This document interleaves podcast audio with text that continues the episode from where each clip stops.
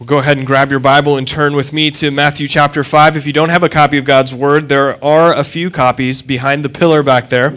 Um, you can stand up and go ahead and get one. If you don't have a copy of God's Word, or if you need a new copy of God's Word, uh, go ahead and take that. That's our gift to you.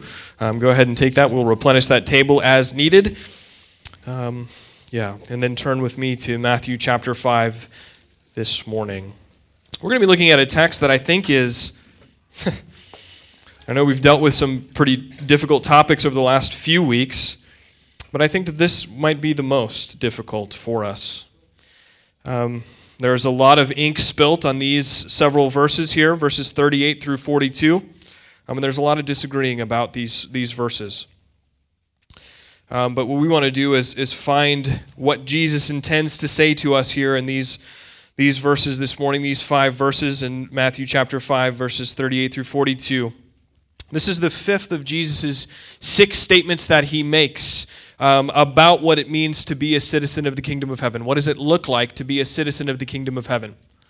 And Jesus wants to communicate that to us um, because of what he says in, in verse 20 of Matthew chapter 5. He says this For I tell you, unless your righteousness exceeds that of the scribes and the Pharisees, you will never enter the kingdom of heaven. And he wants, he wants his followers to hear that, and he wants them to be shocked. He wants them to listen to that statement, and he wants to think about the things that, that he's going to say through that lens. Unless your righteousness exceeds that of the scribes and Pharisees, you will not enter the kingdom of heaven. And he just said, he just said to his followers, Do not think that I have come to abolish the law or the prophets. I have not come to abolish them, but to fulfill them.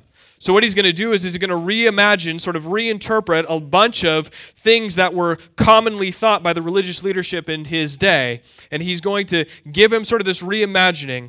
And how he wants to reimagine this is through the lens of verse 20. And then at the end of this passage, in verse 48, where he tells his followers this You therefore must be perfect as your heavenly Father is perfect. And what Jesus isn't saying there is you must get everything right all of the time. What he is saying is that what you do do, the things that you do in this life, must flow out of a wholeness, a completeness, a newness that only comes through the person and work of Jesus Christ he was going to accomplish that. He was bringing that to fruition in his life, in his ministry, and it would all culminate in his death, burial, and resurrection, ascension, where now he rules and reigns at the Father's right hand. He provides this transformation, this inner transformation for us, and making these six things then possible. Remember, these six things aren't exhaustive. They're not meant to be six things that, that show us exactly how to live and then we discard any, any other thought process or any other thinking. But they're supposed to be this principle based discussion about how the kingdom citizen lives. So we've looked at several different ideas. We've looked at anger. Jesus told us about anger. He told us about lust, looking at another with lustful intent. We talked about divorce and remarriage. And last week we talked about our speech and how our speech is meant to honor God as the one who, like Mark said earlier, brought everything into existence through the Word. And Jesus is the incarnate Word. So our words carry weight. But like I said, I think that this text this morning actually has is a little bit more difficult for us. One, because we kind of look at it and we think to ourselves, what, what is this? And two, because there's a whole host of interpretations here. But we need to be consistent with how we read our Bibles, and we need to look at this text the way that we've looked at the previous ones in our time together. So let's read this together. Verses 38 through 42 in Matthew chapter 5. Jesus says this to his disciples You have heard that it was said, an eye for an eye and a tooth for a tooth. But I say to you, do not resist the one who is evil, but if anyone slaps you on the right cheek, turn to him the other also. And if anyone would sue you and take your tunic, let him have your cloak as well. And if anyone forces you to go one mile, go with him two miles.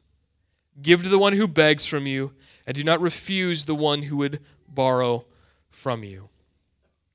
So, as we've explored the Sermon on the Mount, we've seen Jesus teaching, wants to show his disciples what it means to be citizens of the kingdom, citizens of the kingdom of heaven look like this. And in each of the instances that we've looked at so far, the kingdom citizen is looking to maintain right relationship with fellow image bearers. Is looking to maintain right relationship with those who are around him, believers and unbelievers alike. And we've seen sort of these so what statements that Jesus makes in each of, each of these uh, passages. We seek to maintain right relationship with those who we come in contact with in our world, through people we come in contact with in our world, through radical repentance, through urgent reconciliation, through loving others as we're inclined to love ourselves, through humility and honesty in our speech. And why is this all important? Because right relationship with God's image bearers indicates right relationship with God. Right relationship with God's image bearers indicates right relationship with God. And these two ideas are inseparable. You can't take these apart, you can't break these down. Oftentimes in our, in our world, right, we get upset with people. We're, we're inclined to get upset with people. We huff and puff when our cashier at the grocery store gives us the wrong change. We look for time off from our kids when our spouse gets some. We want that to be, we want an exchange there. We try to manipulate others and use people to use to get where we're going in life. But the kingdom citizen is patient. The kingdom citizen is kind. The kingdom citizen is merciful. The kingdom citizen shows grace to others. The kingdom citizen is loving. Because that's what God is towards him or her. And when we are impatient, unkind, merciless, graceless, and unloving towards others, it indicates that we have not understood what God has done for us and extended to us in Christ. And so we come to this passage. And well, first, there's a couple things that we need to think about in this passage. I'm sort of going to give you the conclusion up front. I'm going to give you the conclusion up front because I think it's helpful because there's a lot of a lot of different interpretations about this text. There's some weird conclusions that are drawn from this sometimes. I want to give you the conclusion up front so you know where we're going. The first is just simply a question.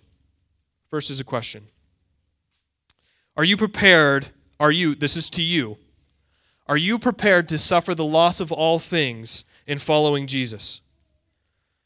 Well, we'll see that our passage this morning indicates that nothing is off limits dignity, possessions, time, energy, finances. Jesus wants to ensure kingdom citizens understand what they possess in this world, what they have here in this life, is not something to defend, but rather something to relinquish. So, first, then, ask yourself that question Are you prepared to suffer the loss of all things in following Jesus? Secondly, then, again, this is the conclusion. Secondly, if you're in Christ, your suffering is not wasted. If you're in Christ, your suffering is not wasted. Suffering in this life is not a cruel requirement leveled against people by a unloving, cold, vengeful God. Suffering is God's chosen way, time and time again in the New Testament and in all of Scripture. Suffering is God's chosen way to transform us into the image of His Son. People ask, this question comes up all of the time in our world. Every single day, people ask this question How could a God who loves me allow me to suffer? How could a God who loves me allow me to suffer? And, and here's the response this is the biblical response Are you sinful? Do you sin? Is your tendency to act in sinful ways? And uh, the answer is provided yes. The correct question then becomes how, is not then how could a loving God allow you to suffer? The question then is how could a loving God not allow you to suffer? Jesus came and died on your behalf to make a way for you to enter into right relationship with God.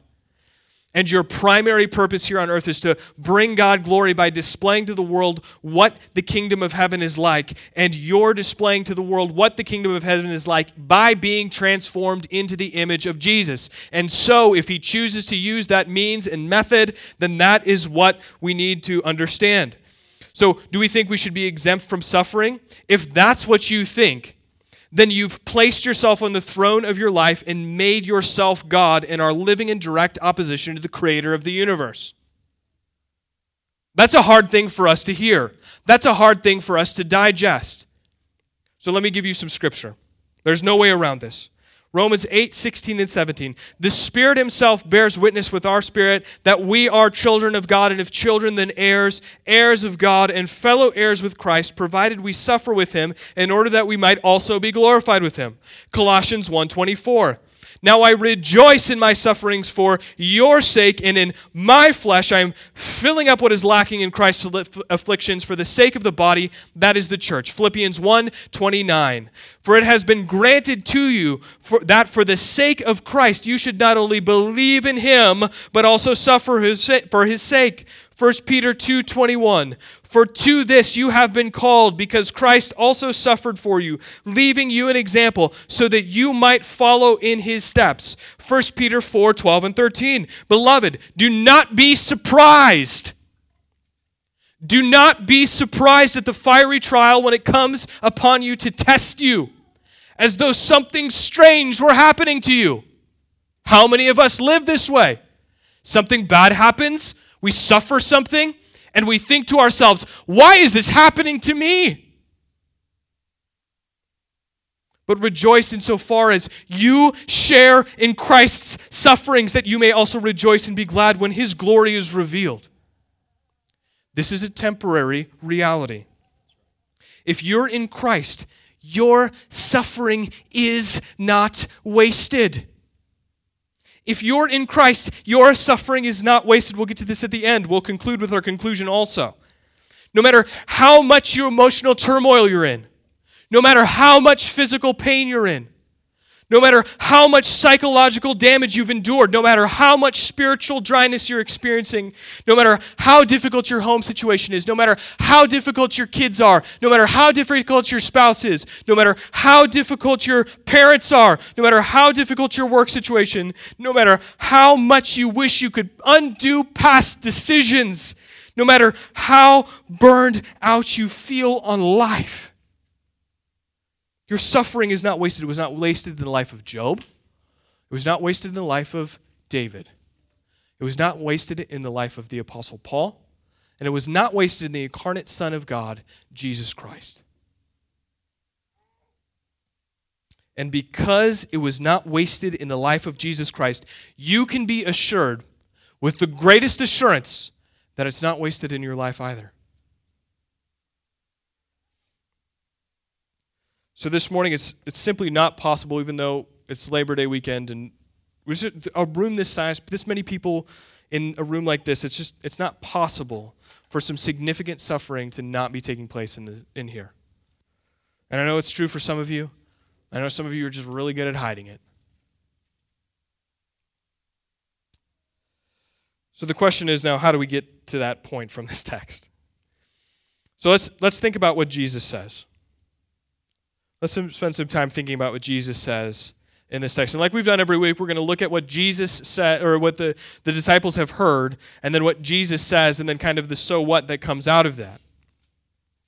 So, what have Jesus' disciples heard? Just look at verse 38 with me. He says this You've heard that it was said, an eye for an eye and a tooth for a tooth. Where have his disciples heard this? Well, they've heard it in the, in the law, in the Old Testament. Exodus 21, 23 through 25, Leviticus 24, 20, 17 through 21, Deuteronomy 19, 21. All of these passages contain almost this exact statement an eye for an eye, a tooth for a tooth, and in some instances, a life for a life. So, what, the way that this would have been explained uh, in the first century was the idea of commensurate punishment. What does that mean? Punishment that fits the crime. What is a punishment that fits the crime? A life for a life, an eye for an eye, a tooth for a tooth. That's punishment that fits, fits the crime. Simple, clear, concise. And sort of the heart behind these Old Testament passages was to prevent, was to prevent excessive punishment or revenge being taken on someone who committed a crime against another. And so now Jesus brings these up. And this is what his what disciples have heard. And so Jesus, some people have said that this is contradicting what Jesus is about to say. I don't necessarily think that's the case. So before we move to Jesus, what Jesus said, consider t- about me with me about what Jesus said a couple weeks ago when we thought about divorce and remarriage. In Matthew chapter 19. Jesus tells, uh, Jesus tells the Pharisees, he tells this, the scribes, that a certificate of divorce could be written because of their hardness of heart. And this is a similar situation. I think that this is a similar issue here. This was written down an eye for an eye and a tooth for a tooth, or a life for a life was written down because of hardness of heart. If someone intentionally takes a life, if someone intentionally takes an eye, if someone intentionally takes a tooth, it's because of hardness of heart, because of inward sinfulness, because of human depravity. It's because that person has ignored, the initial person, the initial offender, has ignored the underlying mandate to love God and love neighbor. And so, commensurate punishment, or punishment that fits the crime here, needed to be written into law. So they wrote it into law. God gives it to Moses. Leviticus 19 18. If that was understood and applied in every circumstance, the kingdom would be, would be pictured. Leviticus 19:18 says this, "You shall not take vengeance or bear a grudge against the sons of your own people, but you shall love your neighbor as yourself. I am the Lord." We see this pop up time and time again in the New Testament, particularly in Luke 10 and the, the, the parable of the Good Samaritan, so that we're very familiar with. The scope there of neighbor is opened up, not just to be uh, sons of your own people, and not just to be limited to nationalistic identity, but not just your own people group, but to all people groups. Who then is my neighbor is exactly what the lawyer in Luke 10 asks Jesus. And as citizens of the kingdom, we're called to love our neighbor, and that includes everyone. That includes everyone, not just the person next door, not just the people you work with, not just citizens of the United States, not just people who are racially similar to you or socioeconomically similar or in your same age demographic, not just your family, but everyone. As you because it's because of sinful action and lack of love for neighbor that the law of commensurate punishment or punishment that fits the crime had to be written. And it's because of sinful action and the lack of love for neighbor that, that we in our world have to stop at stop signs. Because 99.9% of the time when you're driving, 99.9% of the time when you're driving, if you if you're thinking about others and you're loving your neighbor, it takes the 1.1% of the time to blow through an intersection and hit somebody because you got to get somewhere because you're only thinking about yourself. Even our own laws in our own world, something as simple as a speed limit, is a result of the understanding of what it means to love neighbor. So, what does Jesus say? What does Jesus say? Look at verses 39 then through 42, the rest of this text. Jesus gives a handful of examples here. And Jesus, what he says in verse 39, he says, But I say to you, do not resist the one who is evil. And then he gives these four examples. Jesus wants to construct this picture of non resistance, what it looks like to be a non resistant person and non retaliatory in this sense. So, the first example then, he says, If anyone slaps you on the right cheek, turn to him the other also. What does that mean? Jesus, we, we, we quote that often. Turn the other cheek, right? Turn the other cheek. Um, to be a close, careful Bible reader here is very important. Most people in the world are right handed. It's the way that it is. Most people are right handed. To get struck on the right cheek is a backhanded blow. Jesus would have known this, and that's why he says it. It's a backhanded blow to get struck on the right cheek. Now, in Jewish custom and Jewish law, um, for stri- striking someone would elicit a fine. If you hit someone on the left cheek with an open hand as a right handed person, you would be fined a particular amount. If you struck someone backhanded, you would be fined four times that amount. And I'm not sure what it means in our culture or, or our day. I've never been backhanded before. But in the ancient world, being backhanded by someone was an assault against dignity. It was an assault against their value, it was an assault against their personhood, oftentimes done to slaves. And now Jesus doesn't tell his followers here to collect the fine, right? Because that would kind of fall in line with the eye for an eye and a tooth for a tooth understanding. What, why does he not tell them just to collect the fine? He doesn't just say, Well, I say to you, do not, uh, uh, but anyone slaps you on the right cheek, go ahead and collect the fine. But what he does say is turn to him the other cheek. Why does he say that? I think he says that because remember, he's showing what it means to be a citizen of the kingdom of heaven. And what he's saying is the kingdom citizen should be prepared to suffer the loss of all things in their pursuit of following Jesus by loving neighbor, even their dignity. And then Jesus goes on, right? And he says, If anyone would sue you and take your tunic, let him have your cloak as well.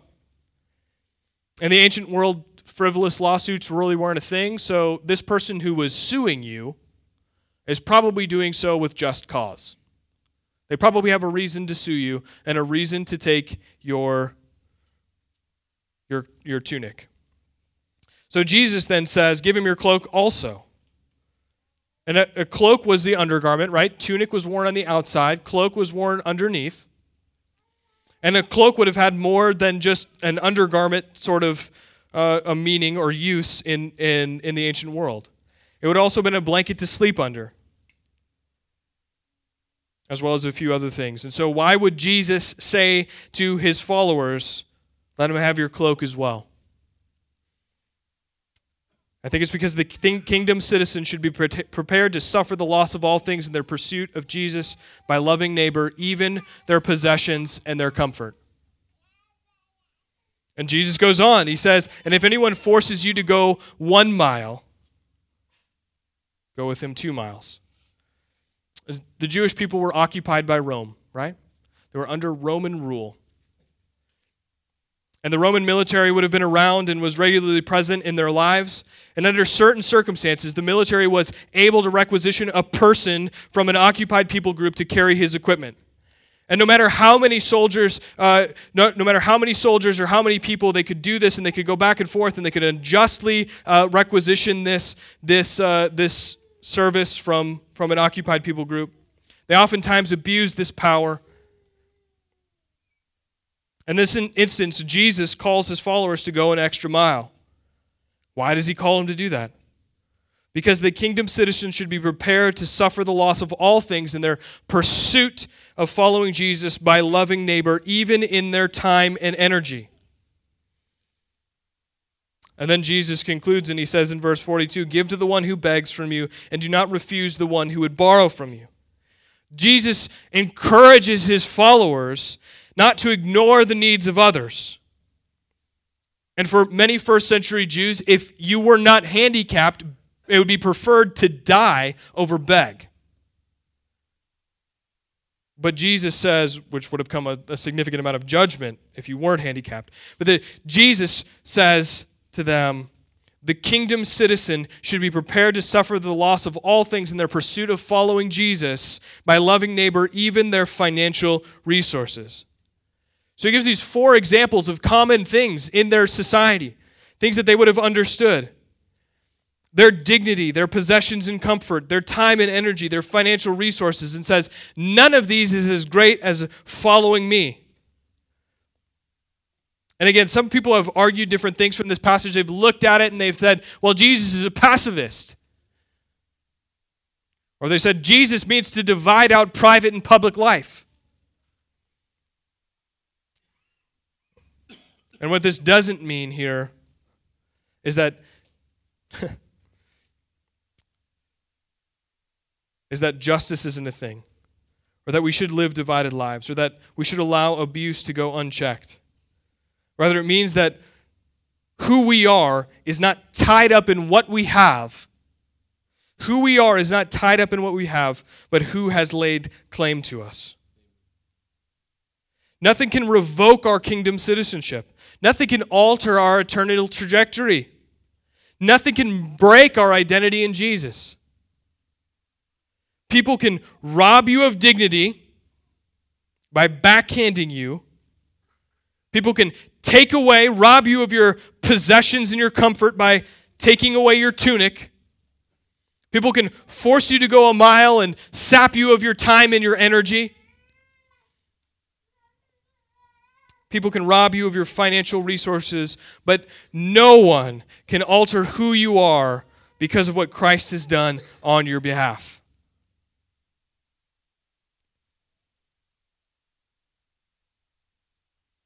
So what? So what, Jesus? What, what is this all about? And again, we started with our conclusion, so we're kind of getting where this is going, right? Jesus intends for his followers to find their identity first in him. This is not an uncommon theme that we've touched on throughout the time, our time in the Sermon on the Mount. In fact, it's a pretty regular theme. Comes up over and over and over again. And it's really simple math if you think about it. I'm not good at math, but, but I can do this much. No finite thing can add to something that's infinite. No finite thing can add to something that's infinite. 2 plus 2 might be 4, but 2 plus infinity is still infinity. What are you talking about? You're crazy. Okay. If you all have, if all of you have for eternal life is granted you in Christ, why hold on to man's approval? Why hold on to possessions? Why hold on to earthly comfort? Why hold on to our energy levels? Why hold on to our financial resources? All that we need has been provided for us in Christ.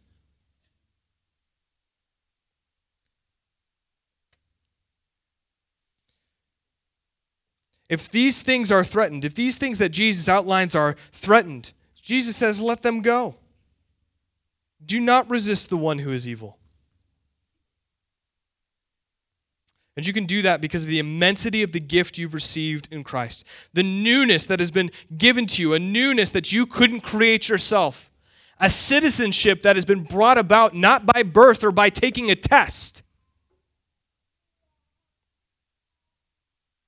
If our earthly things are threatened by others, we are to willingly part with them because they do not define us. They do not make up our identity as a kingdom citizen. Regardless who wrongs you or how they wrong you, you are called to love your neighbor.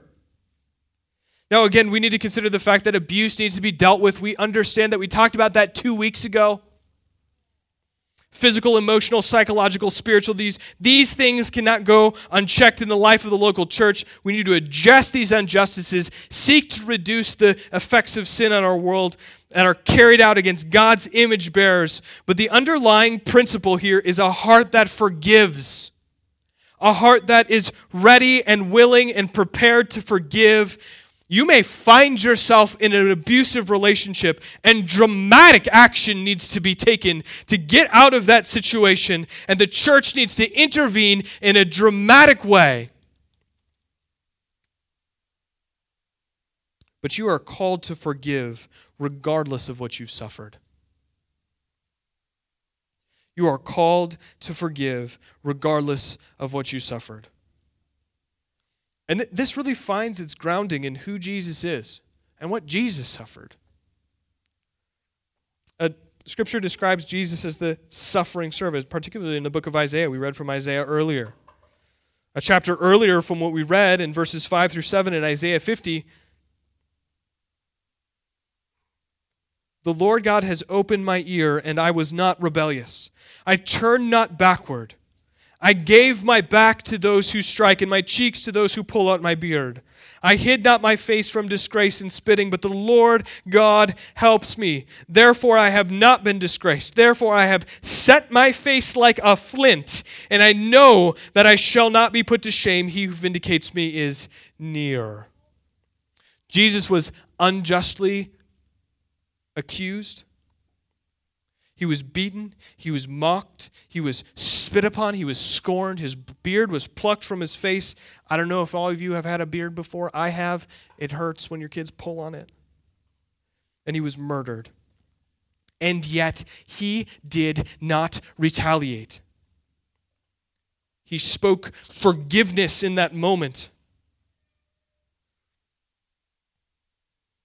He patiently endured because he, in that moment, was enduring all those things so that you don't have to. He patiently endured because in that moment he endured all of these things so you don't have to. And he calls you to trust him to restore right relationship with God the Father. You see, we're all seeking comfort, we're all seeking joy, we're all seeking satisfaction, we're all seeking an end to our suffering. And by doing the things that Jesus says in these verses, what we're doing is we're proclaiming to the world that there is no other source other than the person and work of Jesus Christ that can provide us the comfort, that can provide us with the end of suffering, that can provide us with the joy that we're looking for. We continue time and time again to go to sources that can't satisfy, that can't end our suffering, that can't provide us with comfort, that can't bring us joy Jesus, again, he gives us a handful of, here, of them here. Dignity. We want a place of honor and respect in our society. Gosh, we want that. We want people to look at us and pat us on the back and say, Congratulations, you're a really great person. We want possessions. We look for satisfaction in the things that we have. We want comfort. We want to avoid problems or awkward situations. We want finances. We think that security in our finances will give us peace, but none of this is true. Trusting in any one of these things will only result in emptiness. It will only result in despair. It will only result in a cycle of frustration because it'll burn up and blow away right before our eyes. But Jesus endured all that he did so that you might be called God's child, so that you might become a citizen of the kingdom of heaven. He died to end your pursuit of empty crap and garbage that clutters your mind and vies for your attention and seeks to be that source of satisfaction, comfort, and joy that you desperately need. Hebrews 12 2 tells us that Jesus, who for the joy that was set before him endured the cross, despising its shame, and is seated at the right hand of the throne of God. And because he's there, seated at the right hand of the throne of God, he can ensure that joy, that satisfaction, that comfort that you so desperately desire can be found in him. So I think that's, that's what this passage is saying. I think it's saying that these things can't be robbed from you. No matter how much it appears to be taken from you here on this earth, your dignity, your possessions, your time and energy. No matter how many times those things are robbed from you, they can't alter your eternal trajectory they can't change how God looks at you as, you, as his child. They can't change that place where you find yourself as a citizen of the kingdom of heaven. And he says, find comfort, satisfaction, and joy there. So, conclusion this morning. Many of us, like, we, we all are find ourselves in a position where something is not right, something's not the way that we want it to be in our world. And some of us in this room have suffered at the hands of other people a lot. Like a, a lot, a lot. And these things seem to continue to be robbed from us all of the time, every moment of every day. And we've turned our cheek. And we've gone the extra mile. And we've given up our cloak. And we, we're standing on the edge of a knife this morning. It could go one way or the other right now. You can't imagine moving forward in your marriage because of the never ending conflict. You're ready to walk out on your job because people have walked all over you and used you as a doormat. You've been used by people. You feel like your suffering is too much to bear and you feel like you're done.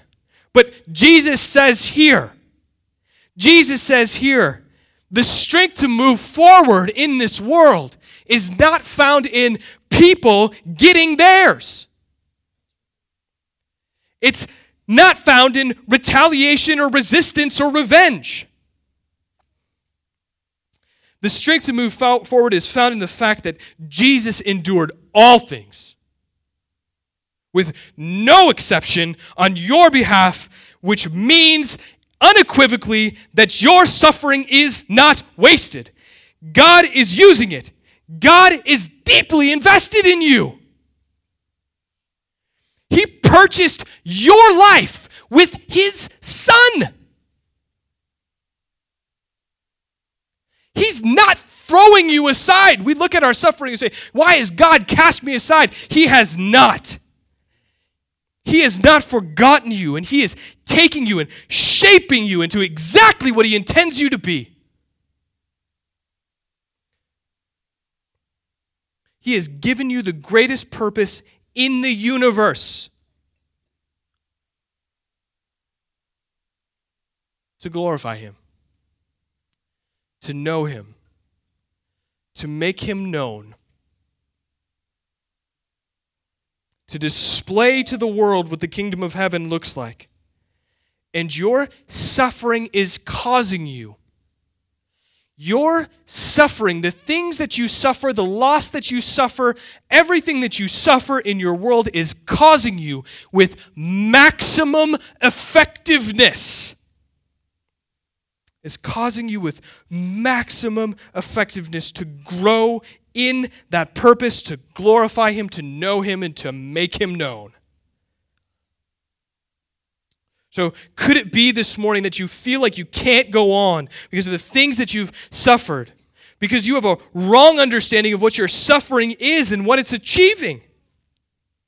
Could it be that the reason your suffering seems oh so insurmountable because you're trusting the wrong thing? You're trusting your social standing. You're trusting your material possessions. You're t- trusting your financial resources. You're trusting your time and your energy levels. You're trusting all these things in place of Jesus Christ. And I would submit to you, I would submit to you this morning that that might not only that's not only a possibility, but it is the case for each of us.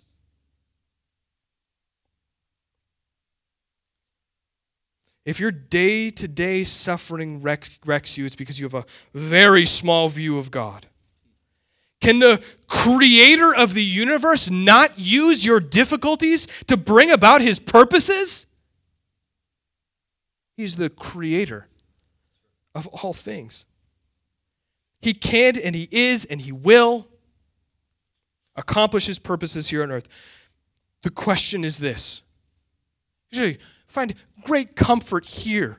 Romans chapter 8. We've gone here time and time again in, in this, in, in our last several weeks. Romans chapter 8, for different reasons. But the question is this Paul poses it. He speaks this rhetorical question and he says to his Roman readers, he says this What can separate you from the love of Christ? What can separate you from the love of Christ? Do you think that it's your suffering? Paul says no. Romans 8 35 through 39. Who shall separate us from the love of Christ? Shall tribulation?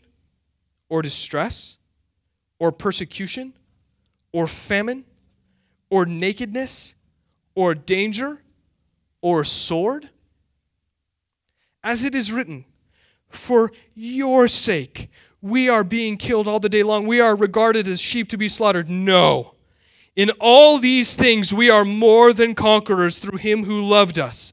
For I am sure I am sure that neither death nor life, nor angels, nor rulers, nor things present, nor things to come, nor powers, nor height, nor depth, nor anything in all of creation will be able to separate us from the love of God in Christ Jesus our Lord.